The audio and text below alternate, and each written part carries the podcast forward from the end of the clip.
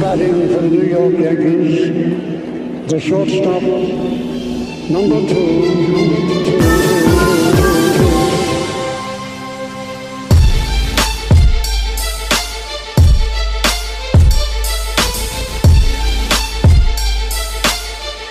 Welcome back. This is episode 96 of the NYYST podcast presented to you by NYYSportsTalk.com. I'm your host, Christian.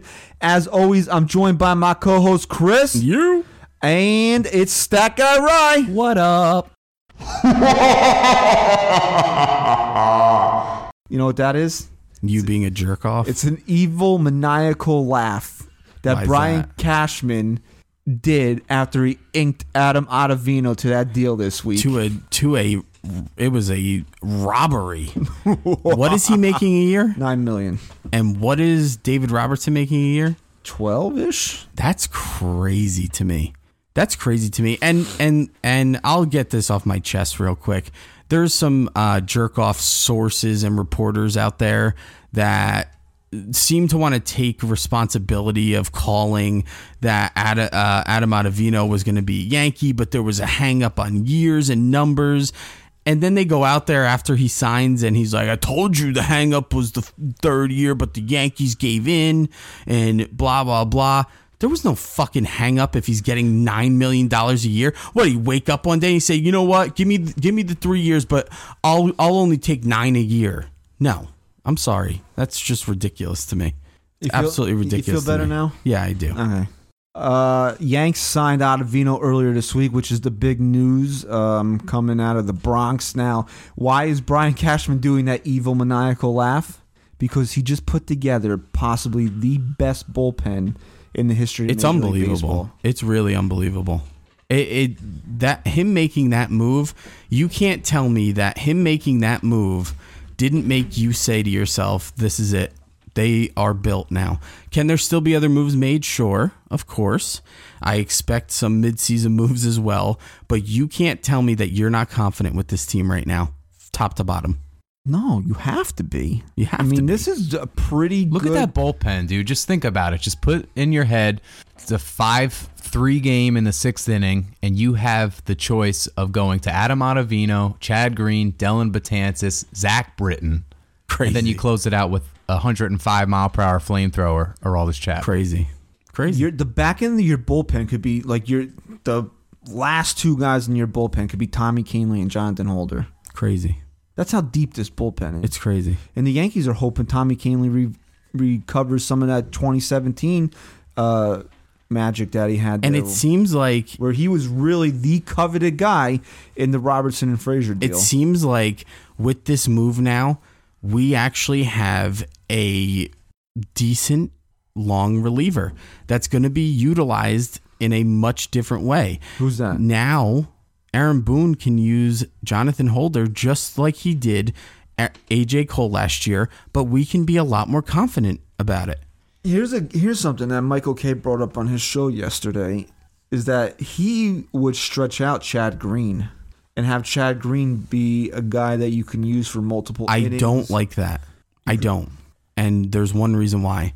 He throws very hard. throws gas and he needs to rely on his fastball. throws gas. He, without that, we've seen Chad Green when he doesn't rely on his fastball enough and he gets hit. Jonathan Holder is a guy who can go more innings and not lose what it makes him good. Whereas Chad Green extending himself, it just makes him back to being that guy who almost was a starting pitcher for the New York Yankees, but never had the great stuff that he had out of the bullpen. Can you maybe see them using both of those guys more this year, like with uh, extended innings at a time, and maybe opt to not even carry a long reliever in the bullpen? I don't think there's going to be a long reliever. I think it's I think primarily that role where you if you truly need to go with a long reliever is going to be Holder. And I think that it's going to cause Boone to have an even shorter leash on the starting pitchers because you're hoping that you don't have too many games where Holder's coming in when it's a 10 run deficit at that point. So Jonathan Holder is our mop-up guy as of right now. In a sense, that's what I'm getting at, but you're not going to really see him as that. Did you see AJ Cole as a mop up guy last year? yes. yeah, I, no, I no, no, no, no. I'm not asking what you thought he was in your brain. Was he used as a mop-up guy last year? Well, what he- Primarily, but he was also used in In very some more big high pressure right? situations. And it wasn't. It didn't make Then you you'd feel too good, did you? No, you Did don't it? wanna see a so long if, reliever So if doing AJ Cole was coming in when they were down three runs in the fifth or sixth, but now you replace him with Jonathan Holder, does that make you a little bit more confident that the Yankees can stay in the game and come back and win? yes. So there you go. oh, definitely. So these games that uh, Boone quote unquote punted last year, who's he going to punt with now? Jonathan Holder? Like that's the guy he's going to bring in when they're that's losing. that's going to be the tough tough spot there. Depending on how many bullpen guys are actually carrying, you could see a Uh, minor league guy in that bullpen like Tarpley. I don't know how many innings Tarpley can give you, but that could be his kind of kind of Uh, role yeah, this I year. think he's going to be looked at to be a lefty specialist. and I don't I don't necessarily disagree with that, but I mean, how many times uh, you have Zach Britton now, where obviously he's not a lefty specialist, but do you really even call on a lefty specialist much anymore? The way the Yankees go about it nowadays, is it? When's the last time you saw the Yankees bring a lefty in just for one batter and then go to someone else? It doesn't happen as much anymore in the Yankee organization, so I don't see them bringing Tarpley up here just to be their lefty guy- specialist. Their main guys in their bullpen get Exactly. out everybody. Exactly. That's the that's the thing. So you're not going to waste a spot on Tarpley just to throw to one batter every third or fourth don't, day. I don't think the Yankees are wasting a spot on Tarpley. I think they like Tarpley. And there could be a situation earlier in the game where maybe you don't want to go to Zach Britton in the fifth inning in the game, you know, on a CC start where the game might be hanging in the bounce in the fifth and you're just looking to get out, you know, a, a lefty fine, and that's fine. But you got to also tell me that when the game is blown up, that Tarpley's also your guy that you're just going to go to to eat innings. Inning. I don't think the Yankees will be looking at him to eat up innings like multiple, like So pitching that- that's two a- or three innings that's at a time. That's an interesting topic, I guess, to see how that unfolds. And they could Uh, always use the Scranton and hope- Scranton shuttle Uh, Scranton shuttle. that. Hopefully, Yeah, we that don't have relief. to see that Maybe they can play out. back. you know, Maybe they can bring back Adam Warren. I would think Adam Warren would be a nice guy, another nice piece to have in this bullpen. Yeah, Hey, you know what a lot of people are overlooking with this Adam Ottavino signing? What? Guy is a switch hitter. He hits from both sides of the plate. And why do we care? Never know. When's he? when's he ever going to grab a bat? That's pretty wild, though, right? It's wild and crazy, kid.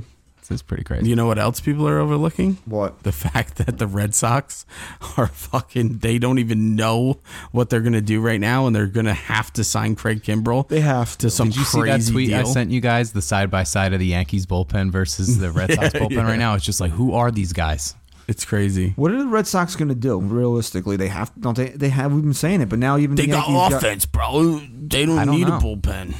I don't know. I can't They're believe, better. I can't believe somebody would, made that argument to me that the Red Sox don't need a bullpen. You need. Did a, that really happen? Yeah, you need oh, a- I was just joking. You need a closer. You need a legitimate guy. You need a bullpen. You need a bullpen Bro, for a 162 first of all, game season. First You of need all, a that's bullpen. just how baseball is now, right? Second of all, you have a guy in Chris Sale that you need to really monitor this year because year after year, this guy completely falls apart by the end of the year, and you need to make sure that he's not over pitching himself this year. In October, you can get away with doing different things by using Eovaldi as a setup guy, having Chris Sale close out Game Five of the World Series. But day in and day out, from April to September, you need a bullpen. Yeah. you can't survive No, without it.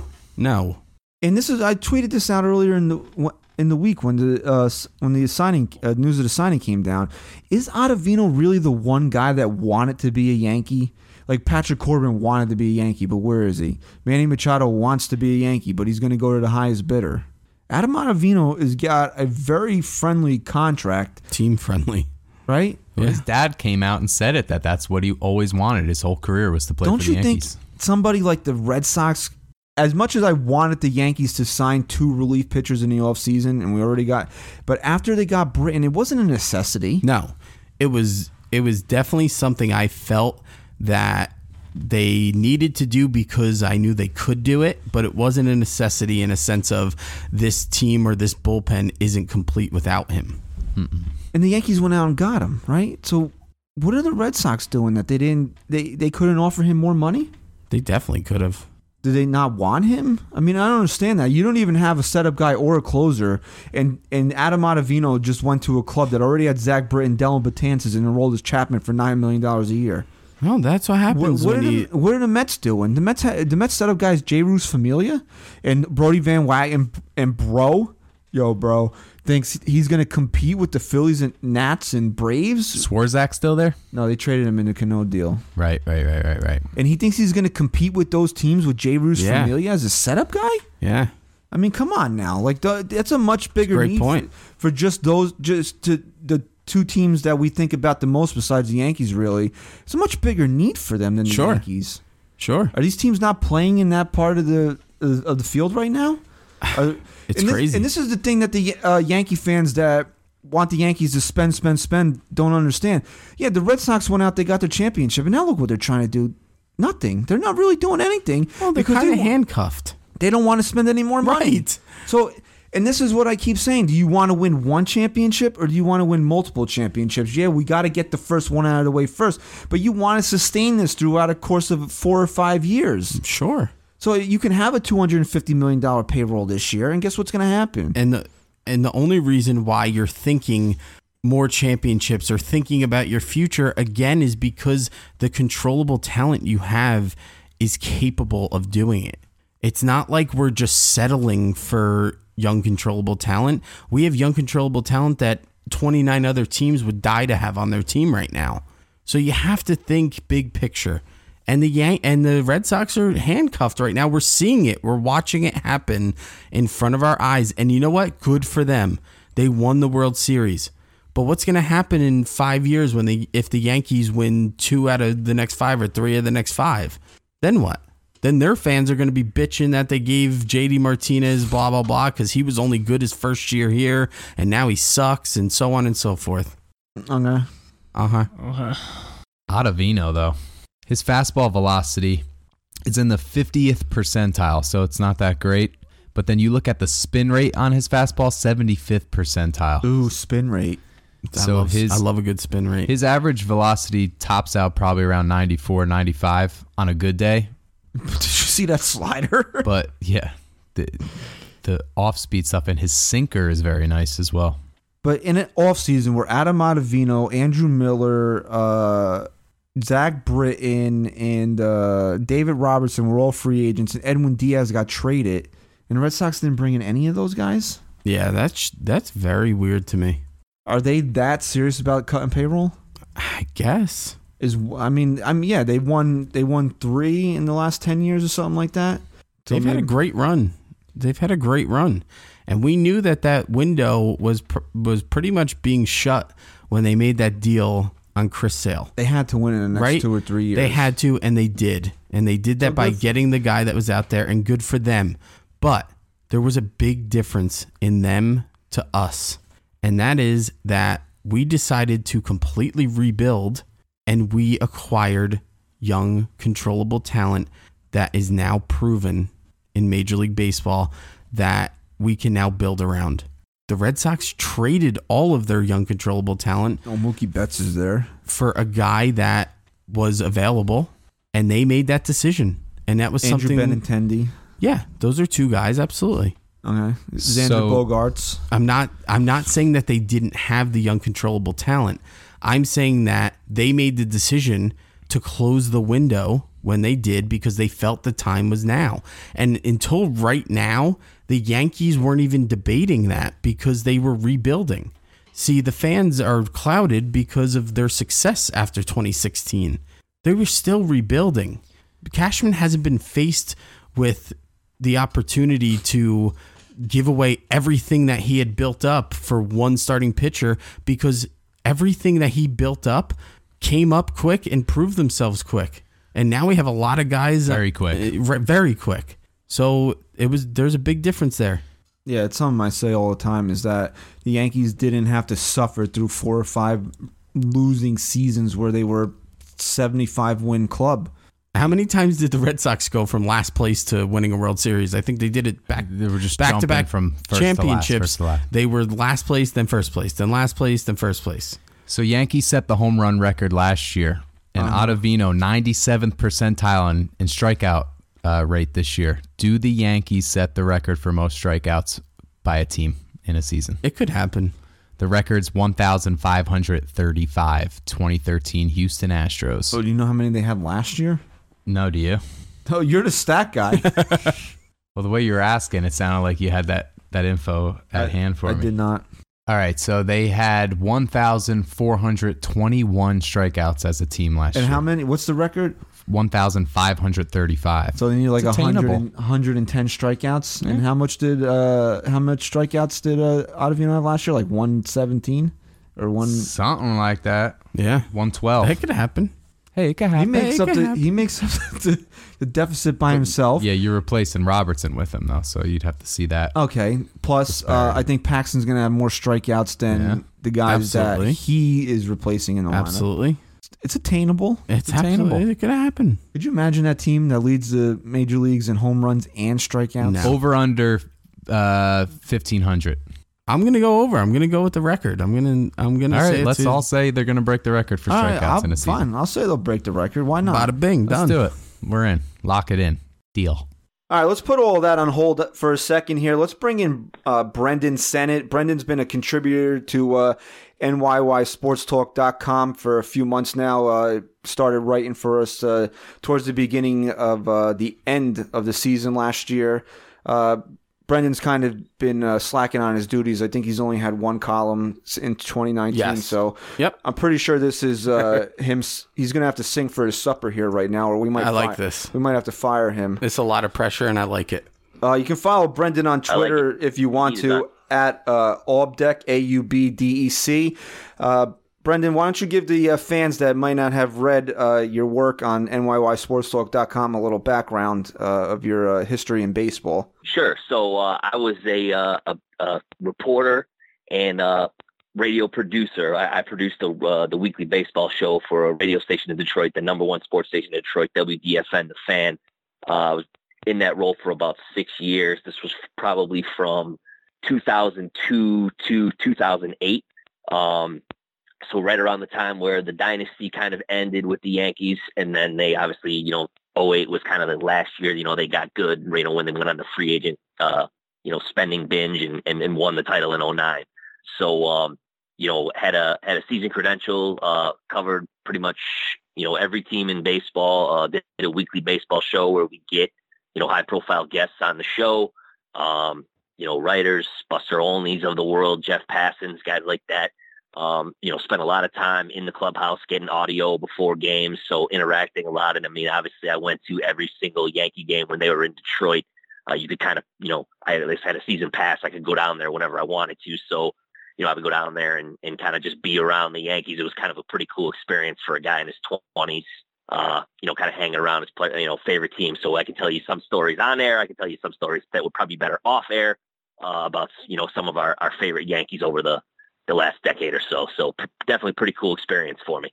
I know you want to tell a story uh, regarding some some trade you were telling us about uh, from your his, from your time covering baseball. We'll get to that in a little bit because right now what we're going to do is we're going to actually bring you in to be the fourth member of the panel here. We're going to you know include you in on some of the topics that we were going to talk about on the show today, and one of them. Uh, is Sonny Gray. So now you keep hearing the rumors. Uh, we're recording on 2.30, a little bit later on Saturday afternoon. So again, we always have to put the disclaimer out. Things can change in between now and when you hear this on Monday morning, but Jon Heyman, amongst others, are reporting that the Yankees are really trying to close in and finalize a deal for Sonny Gray, get him out of New York. Sonny Gray was at some event for I believe Vanderbilt last night, and he uh, was like, "Well, guys, I kind of just want to pitch where I'm wanted." so he doesn't want to be here either. The Yankees don't want him here. Uh, you, the team you keep hearing the most is the Cincinnati Reds. which I'm kind of shocked about. I'm shocked that they reemerged as the top team because who was really who was big on him for a while? The Padres, right? Pod, I heard the Padres, I heard the A's, I heard the, uh, which would surprise me. a little- The Brewers was another team. Yep. Uh, I heard the Giants had some interest, which I guess for anybody that wanted Madison Bumgarner, that doesn't couldn't couldn't make you happy because why would you trade uh, Yeah. for Gray and then trade away Bumgarner? I heard, I heard, I spoke to someone in the A's organization. Uh, he kind of laughed when I asked him the level of interest that the A's had in Sonny Gray. He said there really wasn't any. Cashman was asking for the world for him, and the A's kind of just moved right off it. So Yeah, so it looks like the Yankees could be getting a pretty decent haul back for Sonny Gray. Uh, uh, there's conflicting reports of whether the Yankees can get uh, two top prospects or one. Apparently, there might be a draft pick involved, which I believe you can only trade what they call competitive balance picks. So the Yankees would get that plus one or both of the A's sixth and eighth ranked prospects. Uh, the A's, the Reds, I'm sorry. One's a second baseman, one's a catcher. Both seem to have more of an offensive upside than they do defensive upside. Uh, we'll start with, with uh, Brendan here since he's our guest. How do you feel about you know getting Sonny Gray out of the Bronx? Is this uh, something you want to do? Because I heard you and Sonny are really like really close best friends, and you guys text all the time. Well, well, you know, it's it, not quite that, but he is my daughter's favorite player. So I Is he you know, really? you know, she's a a, a, a happy-go-lucky eight-year-old that like loves everything and exudes positivity. So naturally, her favorite baseball player, one of her favorite baseball players, would be named Sonny. So you know, Okay. she just she fell in love with him when the Yankees got him. So I, I had to defend him as much as I could because you know, I mean, Chris, you have a kid, right? So when when when you when your kid likes something, you you stick up for that person, even if you know it's not necessarily the best fit. You know what I mean? So, uh, you know, but yeah, definitely it's, it's time. He clearly doesn't have the head for New York. Um, you know, it, it's a combination of pitching in Yankee Stadium, the media. It, it's just been a bad mix for the guy. Um, obviously, the guy is a, a more than capable major league starter. I mean, he's better than some of the guys the Yankees have. I mean, I'd certainly he's a better pitcher than the Hermans of the world. Uh, but uh, you know, it's definitely time to move on. Uh, you know, my thing with with this trade, what I thought was funny was today it came out like somebody from the Reds, I think it was Dick Williams, said that a lot of what they attributed to his struggles was Gary Sanchez. Yes, I saw that Wait, before I came. Yes, yes. Somebody, I But yet, He- the, this was actually a quote. Yeah, yeah. Go That, ahead, like, Brendan, Gary you're Sanchez, telling- they yeah. go, Gary Sanchez's receiving had uh had contributed to his struggles, but then like you look at the stats and like Romine caught like eighty percent of his games. didn't You know what I Gary mean? Like, only catch him eight innings in 2018. I believe it was eight innings. That's crazy. outlandish like that. Yeah, yeah. So it just goes to show you anything in sports, you can create a self fulfilling prophecy that makes you look smart. Oh yeah, yeah, yeah. But it, he, he's a good pitcher because of, of how Sanchez received him. I mean, this. So I mean, you can spin to your fan base any way to get them to buy into what you want. That hey, we're getting a good pitcher here in Sonny Gray, guys. It's all Gary Sanchez's fault. I've been Crazy. a big proponent of this for a long time that I think Sonny Gray is going to be really good next season once he's out of the Bronx because if you take a look at his splits, what did Stat Guy Rice say last week? He was a three pitch to a 317 on the road last year. Let's do it. three one seven. Yep.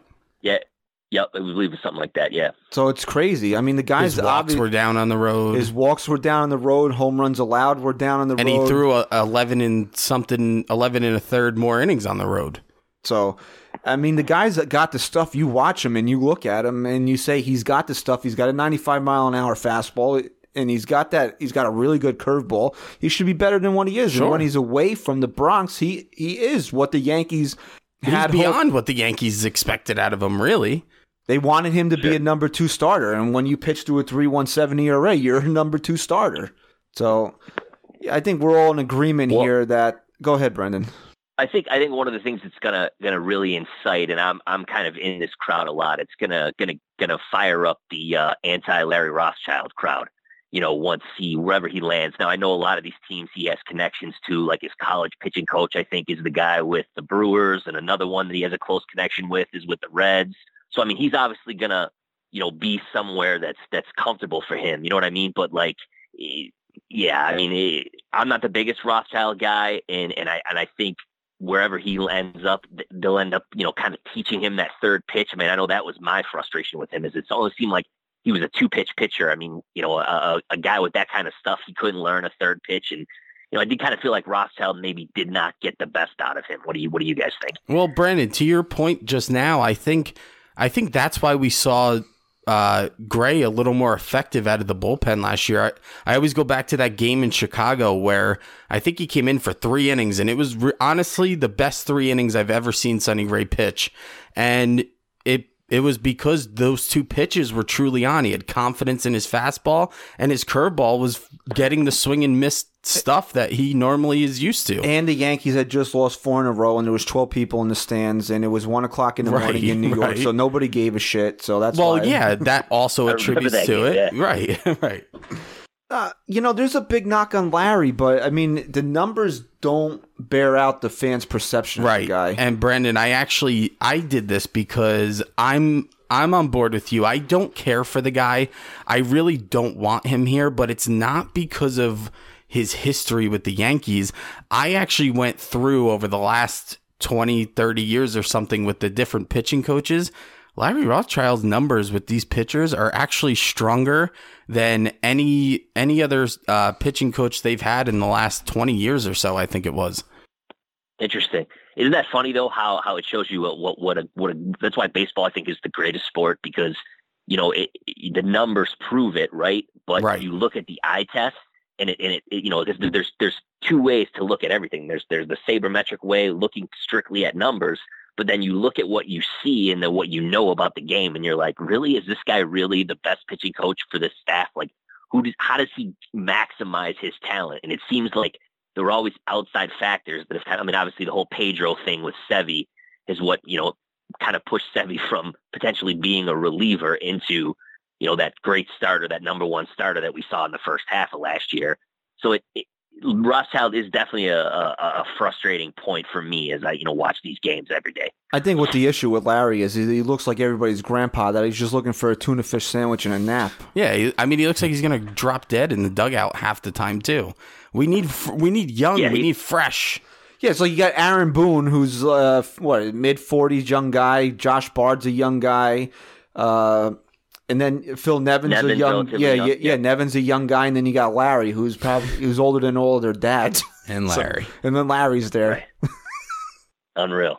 Yeah, it's just it's it's it's kind of like yeah, you know, he he- he's does, doesn't really fit the mix. You know what I mean of of what you think that coaching staff would be, but uh, it's all Cash, right? I mean, Cashman, he's Cashman's guy clearly, so he, he he's going to be there unless there's something you know ho- something goes horribly wrong. Oh yeah, and, season, and you know what I mean? Marcus Thames too. Marcus Thames is a young guy. Yeah, but here's our here's our um our theory behind Rothschild, and a lot of it was exposed that the Yankees really wanted a veteran presence when it came to the pitching, with Boone being a rookie manager, and I was fine with that, but. From again going back to the eye test, it seemed like Rothschild had a little bit too much control over the pitching last year. I think now that Boone is a little more settled in, he got a little taste of the postseason. I think it's. T- I I thought it was time to just let go of Larry and bring someone in new and kind of let Boone feel like he had a little bit more control this year over the pitching to really show us, you know, what he's capable of when it comes to bullpen management and and starting pitchers. Yeah, that's a great point. You know, we're, all, I think we're all, we're, all definitely team Boone for the most part. But yeah, it would, it would be nice to kind of see him have his own, own staff completely and, and kind of be his, his own man, you know, cause that's obviously a criticism we're all going to hear every night. You know, it'll prob- I give it till probably about the third inning of, of opening day before, you know, somebody on Twitter wants him fired, right? Yeah, he'll put in the wrong pitcher in a spring training game. They'll give up four runs, and somebody will want him fired.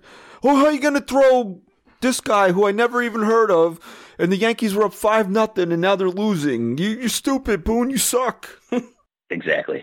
Exactly. The, the Boone hate logic is, is completely out of control thanks to social media, you know? You know the crazy. it, yeah, it never ends. Uh, the crazy thing is that nobody wants to give the guy credit for what he actually did last year, because oh, anybody can manage the Yankees to 100 wins. No, if you uh, have 48 followers on Twitter and you've never picked up a baseball bat, you cannot manage the Yankees to 100 wins. I'm sorry, you can't convince me otherwise. Okay, so he should get some credit for being a guy that came out of a broadcast booth to skippering a team that Absolutely. won 100 games. Now we all know what his faults are and we're and like you said, we're all pretty much Team Boone. And I'm not, I gave him a free pass for 2018 because I realized what it was. But he doesn't get a free pass in 2019, so he's got to clean up a lot of his mistakes. But he still should get credit for having a hun- that team. Yeah, they didn't play well down the stretch because think of all the injuries they Right. had, but they didn't completely implode. They didn't completely fall on their face. There was no, uh, infighting turmoil. He he held that team pretty well together, despite having to use Shane Robinson for six weeks or whatever the hell it was. Yeah, definitely. He he doesn't get enough credit for the fact that I mean I think most most people in the know realized that that clubhouse had kind of started to tune out Girardi and his whole like taskmaster ways. And I mean, you you see the reports now. I mean, you know, he flew down to Dominican to spend time with some of the Dominican players. You know, he he he definitely gets what it takes to be a, a manager. You know, in this day and age, with you know the the egos that the players have and the different breed of player. I mean, the whole you know. uh you know, we don't run every ground ball out crowd that we so hear, uh, you know, hear so much about, you know, with with certain free agents. You know, it, it's definitely, uh, you know, I mean, think about it. The Yankees were basically one Jakob Junis uh, pitch from playing until the, you know, last weekend of the season, neck and neck with the Red Sox, who had a historical year. Judge doesn't go down. I mean, I'll take it to my grave that they're in it until the, you know, the season ends. It's definitely closer, yeah. In the playoffs you know, so uh, yeah, I mean, the Boone criticism is, is just, I mean, of, of course, yeah, can he get better at bullpen management? And again, that's a knock on Rothschild because if if Rothschild is our our cranky grandpa that that you know is willing to express his opinion, you know, he should be telling Boone, look, man, you got to get this guy the hell out of here. He's got nothing. You know what I mean? And and being animate about it as opposed to just kind of sitting there with his thumb up his ass, like, oh, okay, yeah, yeah, we'll we'll we'll let this keep going on.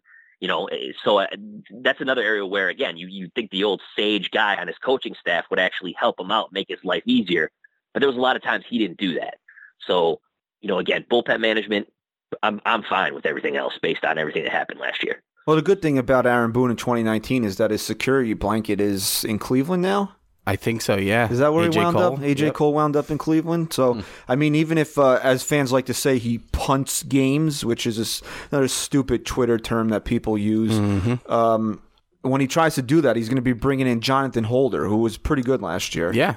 Yeah, definitely more of a fireman type than as opposed to Cole's arsonist that would come in, right? Yeah, Cole. That's a good point there.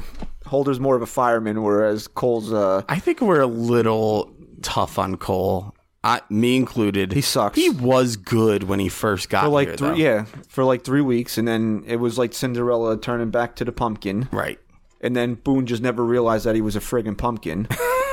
Kept waiting for him to turn back into Cinderella or what? Is, am I? I got my fairy tales correct? No. Uh, what doesn't? You do, but you're just you're you're a little off. It was the it turned into like a crystal horse and carriage that turned back into the. It wasn't Cinderella herself that turned into a pumpkin. I think that's where you lost the analogy. Oh, you know way too much about Cinderella, so. So let's get back to Sonny Gray here. Are you surprised the Yankees are going to get a decent haul for him? Because a lot of people argued with me, even back to the trade deadline last year, where I said the Yankees were going to get a decent package for him, and they're like, "No, Sonny sucks. You're not even going to get a, a a moldy pretzel for him." No, not at all. I mean, because I mean, that's what like we, we just said. It, it, any team can convince themselves, hey, I can. My pitching coach, my organization, my analytics guys, we can make this guy into because, like you said, Christian, with the the, the stuff is there. Uh, you know, so every team it- it- with that type of arm, I mean, pitching is such such a, a, a vital part. You know, and, and and, and there's not enough good pitching that a guy like that with Gray that has good stuff any other team is going to think, you know what? Hey, the Yankees couldn't get through to this guy, but I can. So I'm not surprised at all that that they're getting something good for him. Well, one of those uh, dipshits that was saying the Yankees weren't even going to get a moldy pretzel uh, for Sonny Gray sitting right across from me. I am. I'm one of them. But you, I mean, you really you made a good point, and I also am a moldy pretzel that turned himself into an eatable pretzel because I said Edible. that I was wrong. Edible. I like Edible. eatable. I like the word eatable. no, it's not a real word though. So too Just bad. let him have it. I'll say whatever I want to say here uh, because I'm We're just actually gonna give eating my own him? crow. Okay. You're going to give this to him, Ryan? Yeah, sure. Okay. Uh, I think the Yankees have more leverage though with trading Gray than people think. You look at his home and away splits, pitching to a 3.17 ERA on the road, but then you look at his first and second half splits. First half of the year, 5.46 ERA. Second half, a 3.63. So in only 12 games compared that to also 18 in the first attributes half. though to your first point where the Yankees weren't pitching him as much as at home. He came out of the rotation. He was in the bullpen. Right. And He still pitched just about 40 innings. Really? Yeah, Wow. 39 and two thirds with a 3.63. I mean, that's no, yeah, it's much not, better. Not bad. Much better. He was fighting great. for something too. He was fighting to try and get back into that rotation. Mm-hmm. Um, I just look. You could throw all the numbers you want at me about Sonny Gray. He's got to go. He's got to go. And and you're right. That does give him that leverage. It's surprising in the sense that Cashman basically said, "I don't want this guy here. I would rather get hit by a bus than have him pitch for me again." But he's but he did say, but he's got the stuff and he could be good in in another market. and that the will the willingness of Cincinnati to offer up some of their top prospects for him, you know, just goes to show you what people around baseball think of Sonny Gray. That if you take him out of New York, he's still a really good pitcher.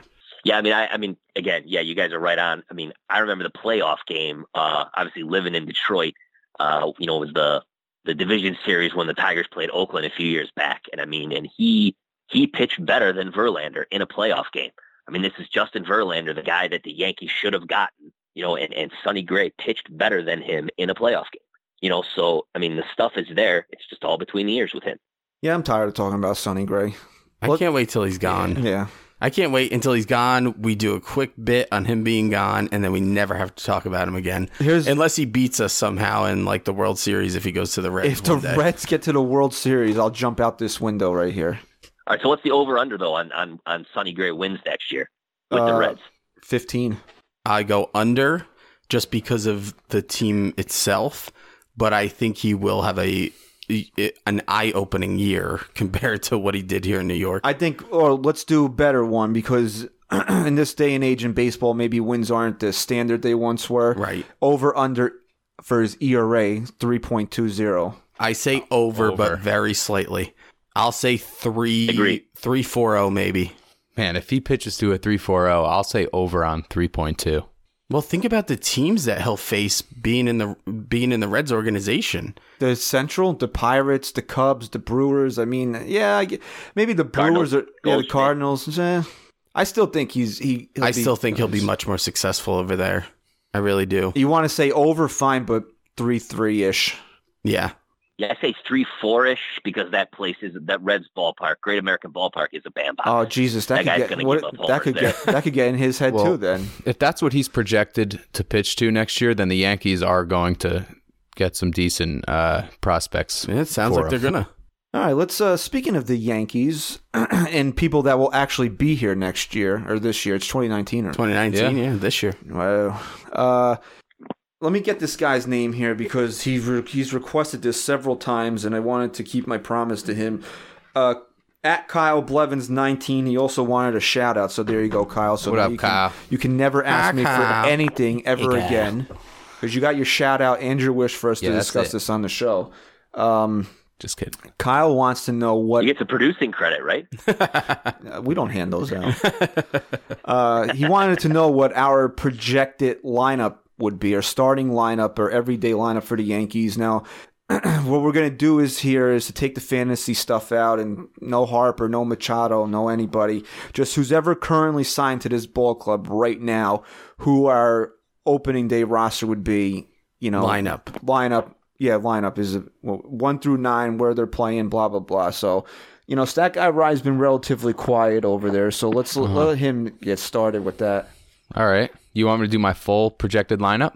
Yeah, one through All right. nine. One Well, through nine. Why don't we also do starting pitcher? Get that out of the way. I think we all Uh, can- opening day. All right. Severino's pitching. It's still part of the. It's still part of the mix. Do you think Sevy's not getting the ball in No, opening ab- day? absolutely. I think All he's right. gonna. Brendan, are you going to disagree with that? Is Sevy getting the ball in opening day? Yeah, unless he gets hurt, it's definitely Sevy. All right, so go ahead, Rye. All right. Leading off, shortstop Gleyber Torres. Then Aaron Judge in right field. Giancarlo Stanton, DH. Luke Voit, first base, hitting clean up. Wow. Aaron Hicks, fifth center. Sanchez, sixth, catching. Andujar, seven at third. DJ LeMahieu, eighth at second base. And uh, Gardy closing things out, LeMahieu. playing left field. That's a tough lineup to construct, though, because you can have Hicks be the leadoff guy, but then you have your lefties hitting back to back when the lineup wraps back around with Gardner hitting ninth. Well, so I, I think actually- that they're going to deviate away from Hicks leading off this year. I don't think your lineup's bad. I just see the Yankees playing it a little safer on opening day and throwing something out there that they're a little more um, in line with, something that they know. and they don't Don't know. forget Luke Voit hit cleanup in the playoffs last yeah, year. Yeah, but this is a new season now, and, And Luke throw Voit is going to have to earn himself that cleanup spot. I It's think, it's tough. They don't have a true cleanup hitter un- unless you break up Judge and Stanton. and they're gonna. I think they were okay with that last year. The only problem is you don't really have a substantial lefty batter to throw in the middle of them. Um, I, Brandon, do you have your you have your lineup you want to you want to throw our way? Yeah, yeah. I liked Rise. Little, I liked his because it was it was out of the box a little bit. Yeah, it's bit, out of the but- box But for here's sure. mine. I I go with uh I go with Hicks in center, leading off. Uh, Judge in right, second. Then I go Miggy Smalls at third, batting third. You know, I like the fact that you know his clutchness put him in the third spot. Uh, then I got Stanton DHing, getting cleanup. Uh, Sanchez catching. Uh, Voit at first. Then I have Gleyber good at second. Uh, Tulo at short, and then I have Gardy in left, batting ninth. You want me to go, Christian? Go ahead. All right. I just want to start by saying this is strictly my opening day lineup. I don't think it's one that's going to last very long, but I was against a lot of people saying LeMahieu is going to going to lead off for this team. LeMahieu. But I think the Yankees might start in that direction. And I'm a completely against Torres playing short, but I think that's where he's going to play um, for a lot of the year. I got LeMahieu at, at second base leading off. I got Judge and right uh, batting second. I have Hicksy at batting third and center, and I don't think that will last long. He hit third sometimes last I year. yeah, I just think that the Yankees with a uh, assuming Bundy might start that game with a righty on the mound, they're going to want to see how he does in between Judge and, and uh, Stanton uh, from the left side, and then I got Stanton DHing, uh, cleaning up. I got Miggy behind him at third, uh, Sanchez after that behind the plate, Torres at short. I got Luke Voigt at first base, and I have Gardy rounding it out in left field. With Gardy and LeMahieu, you know, LeMahieu's a guy who doesn't strike out a lot. He gets on base. Maybe you're hoping Gardy can get on base a couple times as well and turn turn it back over to Judge. It's LeMahieu. LeMahieu. Lemahiel. All right, here's my lineup. Ready? I got Hixie leading off center field. Okay. The big guy, Aaron Judge, number 99 in right field. Then and then we got Miggy two bags playing three bags. Wow, so you and Brendan See, both I have think him he will be three. uh, the three hitter um, eventually. I just don't see it happening right off the bat. no, I do. He's their best. He was their best all around hitter last year. That's where you put your best all around hitter. I agree. Uh, Big G cleaning it up at the designated hitter spot. The Kraken, Kraken behind the plate, batting fifth. Uh, then we got Gleyber. Uh, as again, like you said, I don't want him playing shortstop, but I think I have to right now. Yeah, you have Uh, to. I got Gleyber, uh, man in shortstop at uh, batting sixth. Then here's where I'm going to throw the wild card at you. I was gonna do this too. Go ahead. Gregory Bird is going to be batting seventh, playing first base. And uh, DJ LeMahieu will play second base, batting eighth. And then uh, to start the season, and it won't last very long, and we'll uh, we'll talk about this briefly. Uh, it's going to be Gardy rounding out the lineup in left field, batting nine. Let me like say something lineup. real quick. I do like that lineup. The only reason why I didn't have Bird at first base is because I didn't want to bat LeMahieu that low in the order because he does get on base. He doesn't strike out a lot. I like him up at the top or all the way at the bottom. I like him more at the top. And I didn't want to put two lefties in Bird and Gardner back to back because in a lineup that doesn't have any lefties in it, you cannot justify putting two lefties next to one another. That's why I have Voit playing first Agreed. base. You have Yeah, I agree. I was I was actually thinking about Bird too, with with looking at the schedule that it would be Bundy, and you know what? It probably will be him. You know, if he has even a decent spring training, right? So you know, against the the righty with an off day between the first two games, it'll probably definitely be Bird that first game, right? to a man, it could be, but to a man, I think the Yankees want Greg Bird to win the job in spring training. They do. They have to want him to win it. They have to. I didn't take into consideration the whole platoon thing. Like if a righty's pitching, it probably will be Bird. No, you don't even. Ha- I'm saying though, I didn't even want you to think that far in Right. into it. Who would be on the mound that day? Just what your ideal mm-hmm. lineup would be to start the season. Well, my ideal lineup is going to have Voit in it over Bird, but the Yankees' ideal lineup is going to have Bird over Voit. You'd have three lefties One in One hundred percent. You have to. You have to Switching, too. try and maximize his talent this year yet. And none of us had put Troy Tulowitzki in that lineup. No, it's crazy. I, I just don't even. I don't know what to do with the guy. I Did- did. yeah, Brendan I'm did. Crazy one, right? Did you? Yeah, he had DJ on the bench. Yeah. Oh, did you? I'm sorry. Yeah. I was actually writing something. right. No, I, I, was actually writing something I mean, down you when know- you were when you were talking. My bad. No, it's all good. I mean, he'll he'll probably get hurt the second week of spring training, whether he'll be off or not. So you know, I mean, but yeah, I just figured, you know, I mean, the, the way they, you know, the whole, well, we got him, we got DJ. I think, I think, I think the the ideal scenario is, um, you know, start DJ against lefties and and and have him come in for defense for Miggy late in games. You know, in a game like that, you know what I mean? Like if they, you know, if they rack, you know, Dylan Bundy and they're up, you know, seven to one in the sixth, then you put him out there for defense. You know what I mean? I So, think. I think that's kind of where I went with that. I think eventually, if if he can stay healthy, I think Tulo's a really attractive trade trade piece with that salary.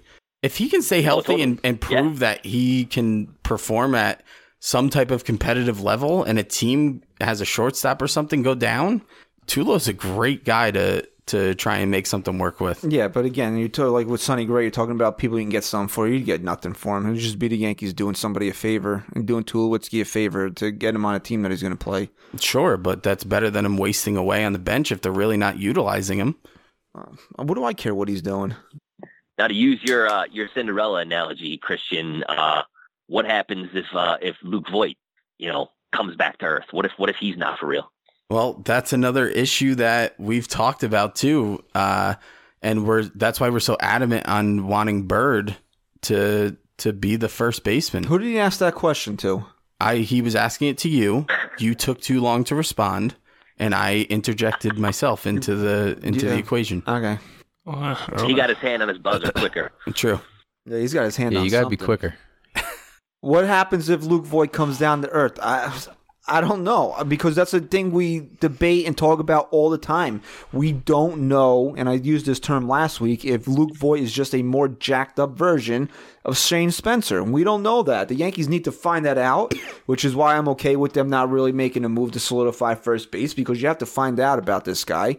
But honestly, if all things are equal, Greg Bird is playing first base this year. The Yankees want are going to want Greg Bird to play first base. The Yankees are going to want some type of lefty power in the lineup. So even if those two are neck and neck, even if Voit's slightly ahead, I think Bird's still going to get the call. And the fans need to like put their wants in the, on the back burner with Greg Bird for a while because you have to have patience with with the Yankees if they're if they keep throwing him out there again due to the fact that they just don't have a lefty power bat right now. But do you have that same leash that you had last season with No, Bird? no. Not the even close, No, right? absolutely No. not. There's a tight leash, but there's got to be some give there. They gotta, they gotta just hope and pray that they can throw him out there, and that a he can stay healthy and be fully healthy, and b that he can produce at the level that they always thought he could. He's still yet to have a full healthy season. They say the- last year he wasn't even healthy the whole year. He was feeling pain in his foot still. But I mean, how long is that going to be an excuse too? This is it. This is This his is it. last. This, This is his is last it. shot. So, all right, real quick before we let Brendan uh, go and tell his trade story, over under, or if it, it will even happen for Clint Frazier to replace Brett Gardner in left field. Chris, we'll go around the table since actually Brendan's not here. He starts. So Brendan, So over under on how many? W- w- repeat the question again. I'm sorry. over under on when. Just we'll put a date at Memorial Day. That'll be the date. Memorial Day. Over under when Clint Frazier replaces Brett Gardner as a starting left fielder for the Yankees. Okay, it'll be after. They'll they'll they'll, they'll give Gardy as much time. I mean, you know, I mean, if if they were going to pull the plug on him that quick, why sign him? I mean, I know he's Cashman's boy and all, but I mean, if if he's not going to have a long leash or a somewhat somewhat long leash, then they shouldn't have re-signed him, and they should have you know allocated that money for something else. Christopher. You know, so it'll be it'll be after. Okay. I'm going to disagree here heavily, and I'm going to say under. I think that the Yankees' hopes are that Clint Frazier can play a few weeks, a month or so um, at a competitive level without any of the concussion symptoms coming back. I don't think it necessarily matters what kind of production he puts up in the minor leagues. I think I think overall they want to see that he is healthy and that nothing is lingering. And I think within three weeks to a month, um, by the time the beginning of May comes around, Clint Frazier will be the starting left fielder for the New York Yankees. It's that guy Rye. Man, it's tough because I know you, have a close personal relationship with Gardy, but you know, take that, what? as- put that aside. I think you guys are forgetting someone though. What about Jacoby Ellsbury? You know what, Brendan? I don't know if uh, you you're a fan of salty language, but if you are, earmuffs. Fuck Jacoby Ellsbury, okay? But a healthy Jacoby you. Ellsbury will be on this roster opening day if he is and healthy. Chris will have an ass tattoo. But can Ellsbury play left field? yeah, he can play Yeah. left field. Yeah. So then, in my opinion, So I still I still have a nightly fantasy that that he's going to be gone. If Gardner is struggling early on in the year and Jacoby Ellsbury is healthy, then Gardner will be benched before Memorial Day for Jacoby Ellsbury, not Clint Frazier. Wow. They are not. if- Interesting. I'm telling you, if Jacoby Ellsbury is healthy, they are going to try and see if they can spark him again. They If- have to. you They, know, have, it's they a- have to. It's a good point because if for nothing else, then you want somebody else to want Jacoby Ellsbury. Yeah, right. They're not going to just let this guy sit off the sit on the bench if they could maybe use him in the starting lineup as a lefty. You see, you're replacing Gardner. If you're replacing him, you you I would like to replace him with another lefty because you take Gardner out, then you only have one true lefty in that lineup for the first few months. Okay, I understand that. But I also think in my scenario, Greg Bird's playing first base. I'm going bold today. I like I'm it. I'm Be bold, bro, uh, Ryan. I'm, I'm be bold. I'm a be I'm bold. gonna say. like it. I'm gonna Thanks, say I'm gonna take the I'm gonna take the uh, under as well because I'm in, in agreement with Chris here that the Yankees just want uh, Frazier to show that he's healthy for three or four weeks.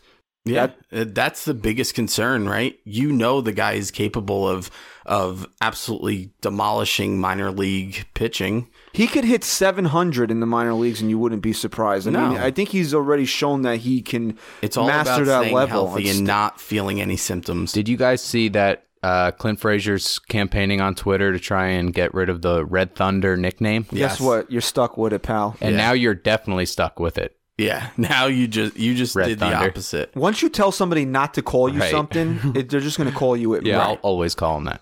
Is he is he the Yankees Trevor Bauer? The amount of time he spends on social media, he It- does a hell of a be. lot of He does. See, the problem is, is that media. people don't hate him because of who he supports or doesn't support in the White House. There's a difference, though. Right. But yes, I, I do see the correlation there. Yes. Yeah, they're There's both some very people- active on social media. There's some people media. that can't get over anything that Trevor Bauer does because of who he put his support he, behind. he's also kind of a douchebag. he is also kind of a douchebag. yeah, he'll call you out on Twitter. All right, so we'll let you uh, we'll let Brendan go here, but he did want to tell us this trade story to uh I don't are you going to incite or educate the uh what's the term that we use the Twitter mob? Are you going to So what's your your yeah, I'm gonna try. You're going to try to educate them or you're going to So- try to rile them up here? It might be both. It might be both. You know, so I, I guess one thing, you know, obviously being a lifelong Yankee fan that that's moved out of the tri-state area, moved out of the kind of the East Coast area living. I mean, Detroit is not a baseball town, but when the Tigers are good, people are interested. And and the thing that that's funny, and and I give you guys a ton of credit uh, for how you handle yourselves on Twitter with with the guys that come after you on a consistent basis. It's, I I mean, I'm sitting here you know, in my living room in Detroit, and I'm I'm reading some of these tweets, and I'm like, how the fuck are these guys so nice to these people? Like, you you you- you keep it civil and whatever. I mean, you know, I mean, but you know, I'm I'm I'm an old Irish dude, so I'm a little more hot headed than most. But um, you know, so one one thing that drives me crazy is people sit there and they. And I think I think fans as a whole don't appreciate how hard Brian Cashman's job is. I mean, for the entire tenure. Now, I, I'm just as frustrated as you guys are. They haven't won since '09. I want a title just as bad as any fan in the fan base does because, you know, we're such spoiled brats and it's been, you know, nine whole years going on 10 since they've won a title. So I, I get all that, right? But they don't understand how hard Cashman's job is. And, and it stood out to me one time. I was down covering a game and it was, it, what was funny was it was 2009. So it was the year of the championship. And actually everyone at my radio station had gotten fired and they went syndicated. So we still had all our credentials. So I mean, you know, it's great when you can just go down and watch a ball game for free and, and kind of kick it in the clubhouse and do freelance stuff, you know, with a with a season pass and get access to, you know, all the heavy hitters and all the writers and all the players and things like that. So it was funny. I was walking through the press box and, you know, a guy we all know and love, Dave Dombrowski, was the GM of the Tigers at the time. and he was kind of just BSing with a couple of reporters, and, and it would have been a week or so after the trade deadline, I think. So it was like early August of 09. and you know, as often the case, the the moves the Yankees made, if you guys remember, weren't big splashes, but they were significant moves. They got Eric Hinske, Yeah, and, and uh, Jerry Hairston, right? Yeah, Jr., yeah. right? So, you know, he was he was talking, and I think I think Mel Antonen, who was a really nice guy that used to write for USA Today, was was in town for something. The Tigers, remember, if you remember the Tigers, they were pretty good in 09. They actually lost uh, a one game playoff to the the Twins for the right to play the Yankees in the division series. So um, I thought, you know, so the Tigers were a competitive team, but what, what, what blew me away was this was Dave Dombrowski, one of the more prominent GMs in baseball, basically telling the media, and this is again what cracks me up, how much he appreciates the job that that Brian Cashman does. And obviously now they're they're rivals, but you know they've had a history before. They made a ton of trades when he was with the Marlins and with the Tigers. Uh, and he basically said that Cashman has the hardest job maybe in all of sports because there are certain teams that when he tries to call them, they basically hang up the phone. There, there are owners in baseball that are so afraid of the Yankee machine and the Yankee monster that they won't even take Cashman's calls. So if there's, tw- I mean, obviously he's not going to do business with the Red Sox. So that gives you, you know, and I think fans are so simplistic and they think that life is like fantasy baseball. They sit there and they think, well, I mean, there's there's one. I'm not gonna I'm not gonna say her name, but she always complains about that the Yankees have never traded or Cashman's never traded for an ace, which is the most ridiculous quote because it's not like you know aces are available like at the corner garage sale every day. You know what I mean? Yeah. But it, it it really hit home to me to sit there and like, okay, so if half the teams in baseball, if if, if there's a certain amount that won't even take Cashman's call, the pool of teams that he can do business with has shrunk because there are owners that hate the Yankees so much. They basically told their GMs, don't do business with the Yankees. They're the Yankees. I don't want to be I don't want to be the team that puts the Yankees over the top to get them their their 28th title. And I, I don't think- mean to I don't cut think you off. fans have enough of an appreciation for that. Go ahead. I don't mean to cut you off, but I got to say too, they're probably taking his calls a little more now that the Yankees have young, you know, great talent. But what does everything come True. back to? Why everyone's so pissed off Kluber's not a Yankee right now? Because now, to spite Brian Cashman, they answer his phone call and they ask for Gleyber Torres or guys that they know Right. are never ever going to be traded. like the whole Gerrit Cole thing. I mean, the, the Gerrit Cole trade was a classic story of, I mean, they asked the Yankees. That's the other thing. You're right. Great point, Chris. When when when teams do want to entertain offers, they they completely try to fleece the Yankees. There, there's such few GMs that'll actually, you know, do business on the up and up with him. So we all, you know, the the the, Twitter mob all okay. Well, we we have to get this guy, so let's overpay. And and it's just not realistic. You, I mean, you guys correct people day in and day out. But, you know, like I said, I've heard it from a prominent baseball executive that, you know, Cashman can't just call up like it's a Yahoo trade and, and click yes and, and get the people that, that we as fans want them to acquire. You know what I mean? It's, it's not that simple. It's his job. and so that kind of pisses me off that, that fans don't, you know, being in the know like I was. And that's why I, I love telling people that story because it's like Dombrowski was basically telling reporters like, hey, Cashman's job is so much harder than the rest of ours. It's it's not even funny. Of course, he went on to the Red Sox and now you know won a World Series. But you know what I mean? Like so, it, it, it just cracks me up knowing that that you know, hey, it, it, it's not easy, and and you know, oh, people aren't just oh oh the Yankees are calling and their fan base really wants them to acquire this number two starter. Oh, here you go. Right. Let's placate all the Yankee Twitter mob. You know what I mean? They, they think that's how it works, and Yeah, we'll take Sonny. Gray and Greg Bird and uh, whatever else bag of trash you want. Well, We'll- yeah. we'll give you Corey Kluber. Well, that's the thing. And we'll throw in Trevor Bauer too. And here, take Jason Kipnis and uh, Francisco Lindor. while That's you're the at thing, it. Brendan. We say it all the time that we love. People will people will tweet us or message us or whatever, and they'll be like, they'll be like, Greg Bird sucks. He's the worst fucking player I've ever seen in my life. The Yankees need to trade him for an ace. We're like, what? But Brendan Brendan does Yeah. make a great point though. Mad Bum, straight up, right? Right. Yeah. Um, just because. Go ahead, I cut you off. Oh yeah, Sorry. no, don't worry about it. You know, it kind of seems like teams do sort of take the spiteful approach toward trading. Uh, instead of taking the better deal with the Yankees, they decide to not, you know, take their offer seriously. You look at Yeah. the Mets with Jay Bruce; they they didn't even answer the call when Cashman tried reaching out for Jay Bruce a couple of years ago. You look at it even with Gerrit Cole, like you just mentioned, they probably took the lesser of the deal because the Yankees weren't willing to give up their top guys.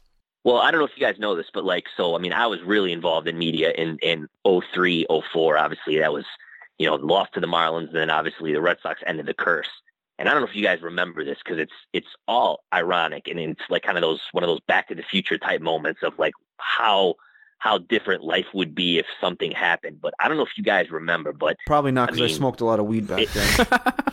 yeah, there you Family go. But it, show. it was it was pretty much it was pretty much certain that that in 04 the Yankees were going to get Randy Johnson from Arizona for Robinson Cano and like other prospects. But then in the 11th hour, Jerry Colangelo, who was the owner of the Diamondbacks at the time and hated the boss, fucking hated the boss, he killed the deal. And then, of course, you know, the Yankee pitching continued to struggle and the curse was ended. But because that was before, you know, Randy kind of broke down. You remember how dominant he was in 04. So can you imagine if the friggin' Yankees would have got Randy Johnson at the 04 trade deadline? yeah, man. You I could mean, have paired him with, Life as we we've know it would be have, yeah. completely different, Sure. you know? Oh, So- Brendan, we want to thank you for spending part of your Saturday afternoon with us here. Uh, Brendan Sennott, a contributor to the NYYSportsTalk.com, although he doesn't contribute very much anymore. No, so. he, he he'll get his act I got to together. step that though. up, man. You gotta get tracked. I've, I've, I've been lazy. I mean, you, you did pretty I good deserve, here. I deserve that abuse. you did pretty good here, so we're, we'll give you a stay of execution here for a couple of weeks. That's fair. I appreciate that. Yeah, it was it was a pleasure. You guys are great. I think you guys uh you guys are killing it. Keep doing what you're doing. I love being able to contribute anytime you guys need me. Uh and uh let's uh let's keep growing this thing. Uh you guys keep doing what you're doing, okay? Well, thanks, Appreciate Brendan. We it. appreciate that. Thanks, if you Brendan. want to follow Brendan on Twitter, it's at AUBDEC. E So there you go. Nice. And those are my kids' names. That's for that weird Twitter name. That's Aubrey and Declan. So if Ah. anybody, that's the first three letters of their name. So, you know, they they run daddy, so they should run my Twitter. All right, Brendan. Thanks a Thanks, lot, man. We Take it appreciate easy, it. Brendan. All right, boys, appreciate it. Jeez, I thought we were never going to get him off the phone, bro. He's a good dude. Good Uh, stories. No, he's got good stories. He, you know, he covered baseball out in Detroit. He's a big time Yankee fan. You know, it's just one of these relationships that manifested that he found us on Twitter. He's been listening to the show. We we've had him writing for the website. He did, you know, busting his balls, but you know, what the hell are you going to write about in the offseason? Manny Machado? I Yeah, mean, shit. I mean, We're primarily, I mean, we do a lot on the site, but a lot of our content, you know, right now stems from from news- the news from the posts. show. Yeah. yeah. So, I mean, I thought we were gonna get through a whole entire episode without having to bring that name up, but Sonny Gray. no, Manny Machado. Oh, yeah, okay. That'll never happen until he signs. Ugh. Even after he signs, it's all we'll hear all year. If we had if we had Machado, this wouldn't have happened. It's all we'll hear all year. Well, you know who they could have? Who? Nolan Arenado. That could happen. Before we wrap up, we're gonna get into this Nolan Arenado talk that came out this week. Um, Nolan Arenado was a fucking stud. Right, bro. But uh, I mean, we already don't even know what we're doing with Troy Tulowitzki, right? Who cares? I understand that, and I know it's a good problem to have, but then what? I mean, you're still telling me you're keeping Andujar? Well, here's the issue: is that from the initial report that I read, is that the Yankees were gonna or would have to include Miguel Andujar in a deal for Nolan Arenado. but what is that? What does that do for the Rockies? What do you mean? It first of all, Nolan Arenado is one of the best players in Major League Baseball, I un- I agree. and he's coming up on a free agent year.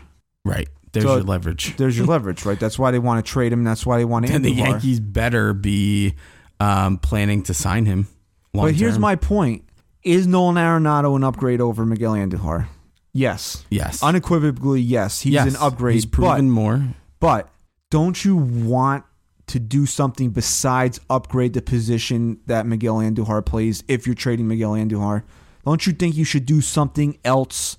That's my whole point in all of this. Yes, If you're telling me I'm trading Miguel Andujar, I want a for- pitcher. for Nolan Arenado. I understand that Nolan Arenado is a, especially at their, this point in their careers, and the fact that he's Ryan. Look this up. How many Gold Gloves has he won? Six or four? he's either won. He's either a six-time All Star with four Gold Gloves or a four-time All Star with six Gold Gloves or something like that, right?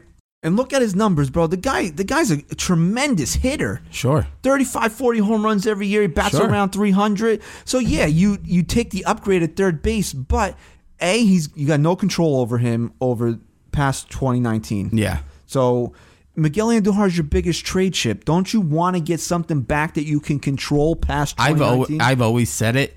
I'll, I'm I'm adamant about it. I only want to see Miguel Andujar traded if it's for an elite starting pitcher.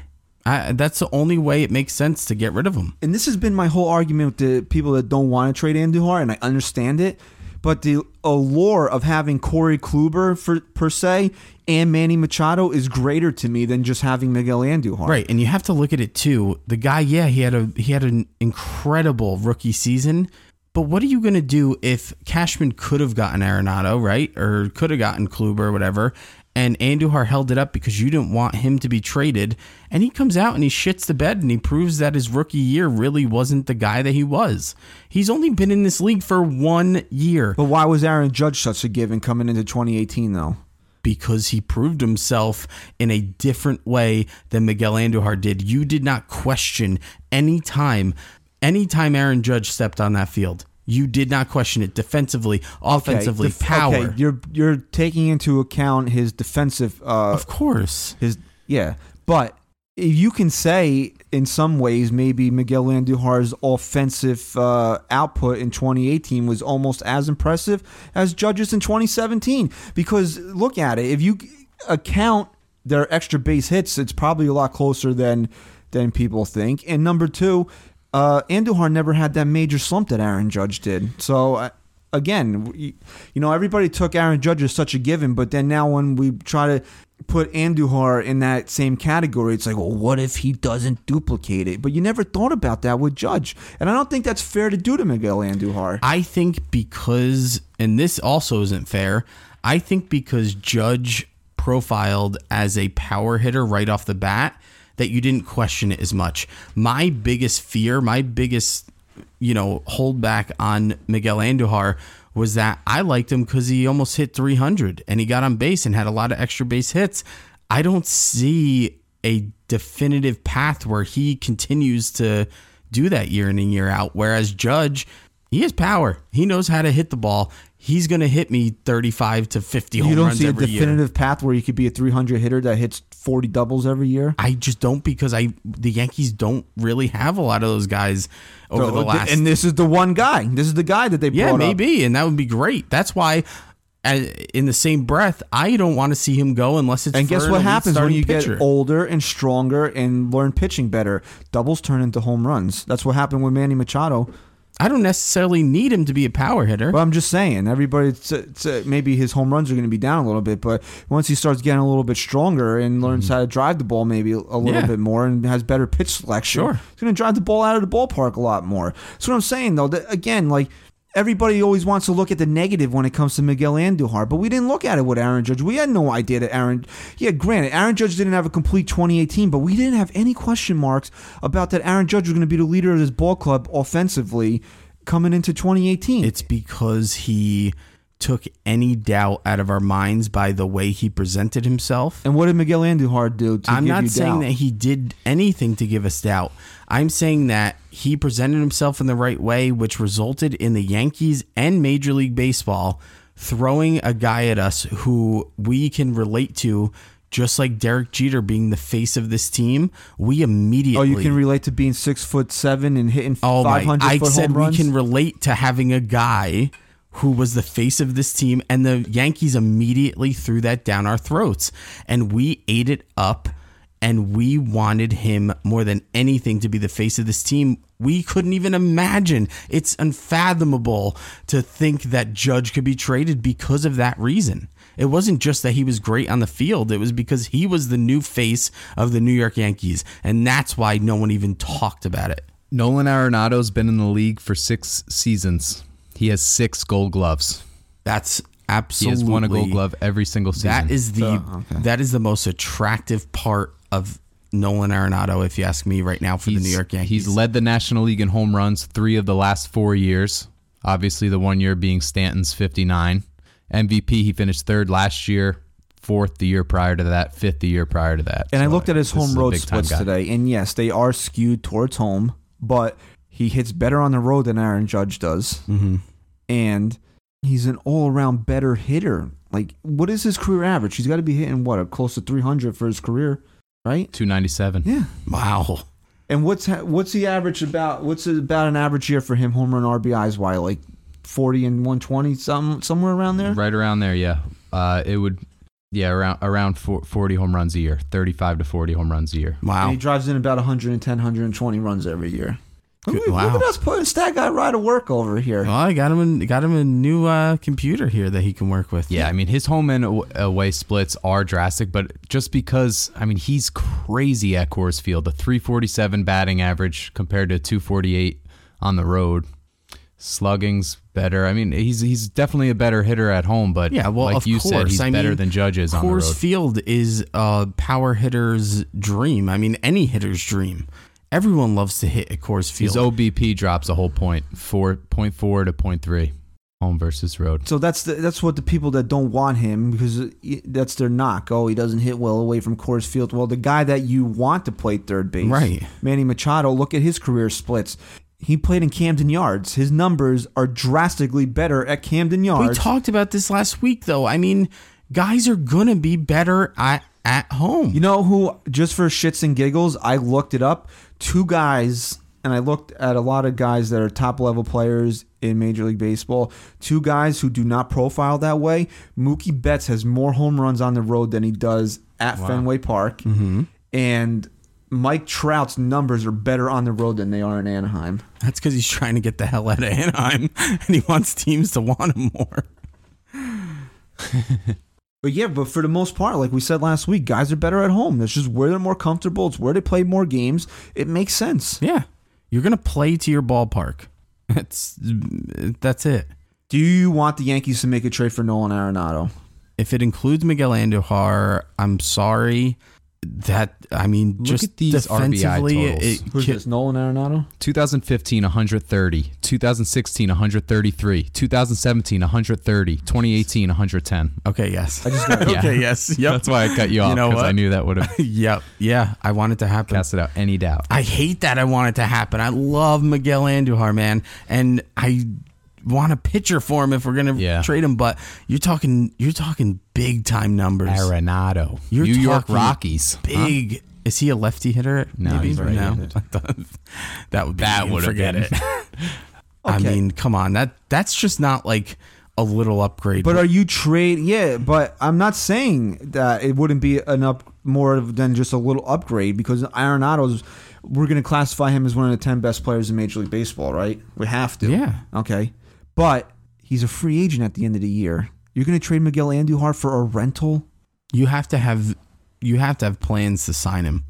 You and the Yankees are not going to make this deal. we talked about this. Arenado wants thirty million dollars in arbitration. Wow. We talked about this. He this. deserves it off that Yeah, no, of those course. numbers. Listen, we talked about this in the past. Can the Yankees present a deal And he's- where hold on, and he's not an old man. He's one year older than Manny Machado. 27. can the Yankees that's really impressive. Can the Yankees present a deal to the Rockies where they do give them Miguel Andujar and they agree on the whole trade, but then work with Arenado to have something in place? The Yankees have to get a window to uh, sign, it get him to sign an extension, or they can't. Because like the o- yeah, the only way I would do that is if you're guaranteeing me that this guy is not even going to sniff free agency. for five years. Yeah, and he can't play the market. Nothing. He's he's yours. That's make it. the trade, including lock this, including this year, six for one eighty. Boom. Boom, done. It's thirty million dollars a year. It's what Kidding he me? wants. You don't Kidding think me? he would take that? Absolutely. Come on. If you can tell me that, I might be more open to it. But again, like getting just getting an upgrade at third base is that enough to move? Well, Miguel here's Andujar? here's the here's playing devil's advocate now. Who's to say that Miguel Andujar can't become that player? Who's to say it? This is why people don't want Manny Machado because of they're saying Miguel Andujar is already proven he's a legitimate major league hitter. So why are you going to trade him for Manny Machado when he only makes six hundred thousand dollars and Manny Machado wants thirty your million biggest dollars? your biggest argument is that he's controllable and he's not getting paid a lot. And if he's going to produce at that level, maybe you just stick with Miguel Andujar. but, But those numbers, Arenado, man, those numbers. I'm in love with It's those numbers. tough to say yeah, no. Those numbers are crazy. It if you look at them, don't they jump no. out at you more than Manny Machado's numbers? Absolutely. I mean, you see The th- six you see goal glove. 130 RBI in a year for three straight years. That's jumping. Oh yeah, Oh, the yeah. Gold Gloves, the Gold Gloves. the fact that he wants to play third base. Now we're Rookie of the year. now where Machado wants to really be a shortstop. not and not that we care too much about it, but just the fact of his attitude all around. He's a guy that you you know you're not going to be investigating with every manager he's ever had and whatever. You're confident that Nolan Arenado is the right fit for your team. Not Plus, even. Go just, ahead, Ryan. That's okay. Uh, just looking at the amount of games he's played since 2015, he hasn't played less than 156 games since 2015. Guys on I the mean, field Hey on, man, hey, if that's what the if that's what the Rockies are arguing back, it's tough to not give up Miguel Andujar. Would you include Florial in the deal? Absolutely. Again, Florial is a fucking nothing to me. He's nothing to me. All right. What about if they ask for your two top pitching prospects, Loaisiga and Domingo Acevedo? No.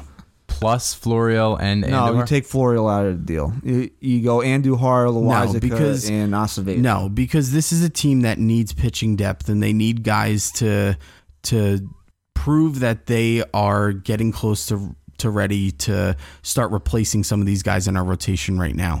You don't want to give up pitching when you need pitching. This team still needs pitching. They need depth. And who's I mean if CC goes down, who's your guy? Right? You don't even know the definite answer right now. So I can't just go out there when I have a guy, Miguel Andujar, who should have been rookie of the year last year, putting up the numbers he did, and trade him for just another third baseman. But I'm also going to give up my pitching depth and my guys who are at the top of my list. That's my issue with trading him for Nolan Arenado is that you're just getting another third baseman in return. That's my that's my one true issue with it. If you were telling me that we're flipping him for Corey Kluber and getting Nolan Arenado in a separate trade, I'm, What if the Rockies came back? They wanted Miguel Andujar and Florial, and they'll give you Arenado and one of their top pitching prospects. what are their top pitching prospects? Well, Because- that's the thing. That's why I said it because you don't really know how great their even their top pitching prospects are. because if they're that good, why don't the Ro- why don't the Rockies want them? Because the Rockies are always in search of pitching. I'm just saying you gotta you can't be giving up pitching at this point to get a guy here who's not a pitcher. It just doesn't make sense. If you're gonna give up those young top pitching prospects and you're gonna give me a legitimate uh, MLB ready pitcher, then that's a different story. So if you're the Yankees, who do you want playing third base in 2019 if you could have your way? Nolan Arenado, Miguel Andujar, or Manny Machado? Man, ba- I, I I gotta admit I never looked into Arenado's numbers that deeply. It's got to be Arenado. Same. I mean, come on. If Brian Cashman could have his way, I would have to say that he probably would want Nolan Arenado playing third base for the New York Yankees. And if Nolan Arenado is playing third base for the New York Yankees, the New York Yankees are by far the best team in Major League Baseball. Oh my God, come on. Can you imagine- close. I know he's another right-handed hitter, but can you imagine him hitting in that lineup where he drives in 120 runs every year? In between, in between Judge and Aaron Judge Jesus and John Christ. Carlos Stanton. Come on, man. So the Yankees would be the best team in baseball, and what would make you the best fan of the NYY Sports Talk podcast is if you went to iTunes and left a left us a rating and review. Yes, please. Hopefully five stars. I think we deserve it. Yeah, you know, even though we had Brendan on today, I hope it didn't drag the show down too much. You're really, you're really tough on him, huh? It's like tough love. That's not tough love. Tough love. He needs to understand what he's getting himself into. Yes, he wants to be a regular contributor to the program that's true. and the website, That's true. that he needs to know who he's dealing with. I agree with that. Okay. Okay. Episode 96 of the NYY Sports Talk podcast. We're vast quickly approaching episode 100. So instead of doing number trivia, who caught the final out of the 1996 World Series? Mr. Charlie Joe Hayes. Girardi. Oh, really? Oh, uh, Charlie I thought Hayes, maybe it was bro. a strikeout. It was Charlie Hayes. Charlie Hayes pop up to third base. Oh, yeah, base yeah, yeah, in yeah, foul yeah, yeah. territory. Oh. Remember it like it was yesterday. Ryan wasn't even born yet. I was four. and I ran upstairs into the bathroom like a friggin' loser. And I turned the sink on, and I started throwing water on my head, pretending What? like it was champagne, celebrating. Yeah, I remember that. And your I parents didn't send you to like one of those special schools after that? Okay, there were other people there, other kids there, and we were all doing it. Like, have you tested? They were all doing it. they were all doing it. Okay, so I did it. Sure. Oh Jesus! Look at Chris. Look at Chris. What's wrong with him? He's throwing water on his head. What is he doing in that oh, bathroom? what a- He's been in there for a half hour. Chris, they won. Why are you trying to drown yourself? All right, so thank you for listening to episode 96 of the NYY Sports Talk podcast. Follow us on Twitter at NYY Sports Talk. Ryan, I told you last week, shit or get off the pot. I've been thinking about it all week. You ready? Yep, go for it. Go Yanks. Chris? Say goodbye.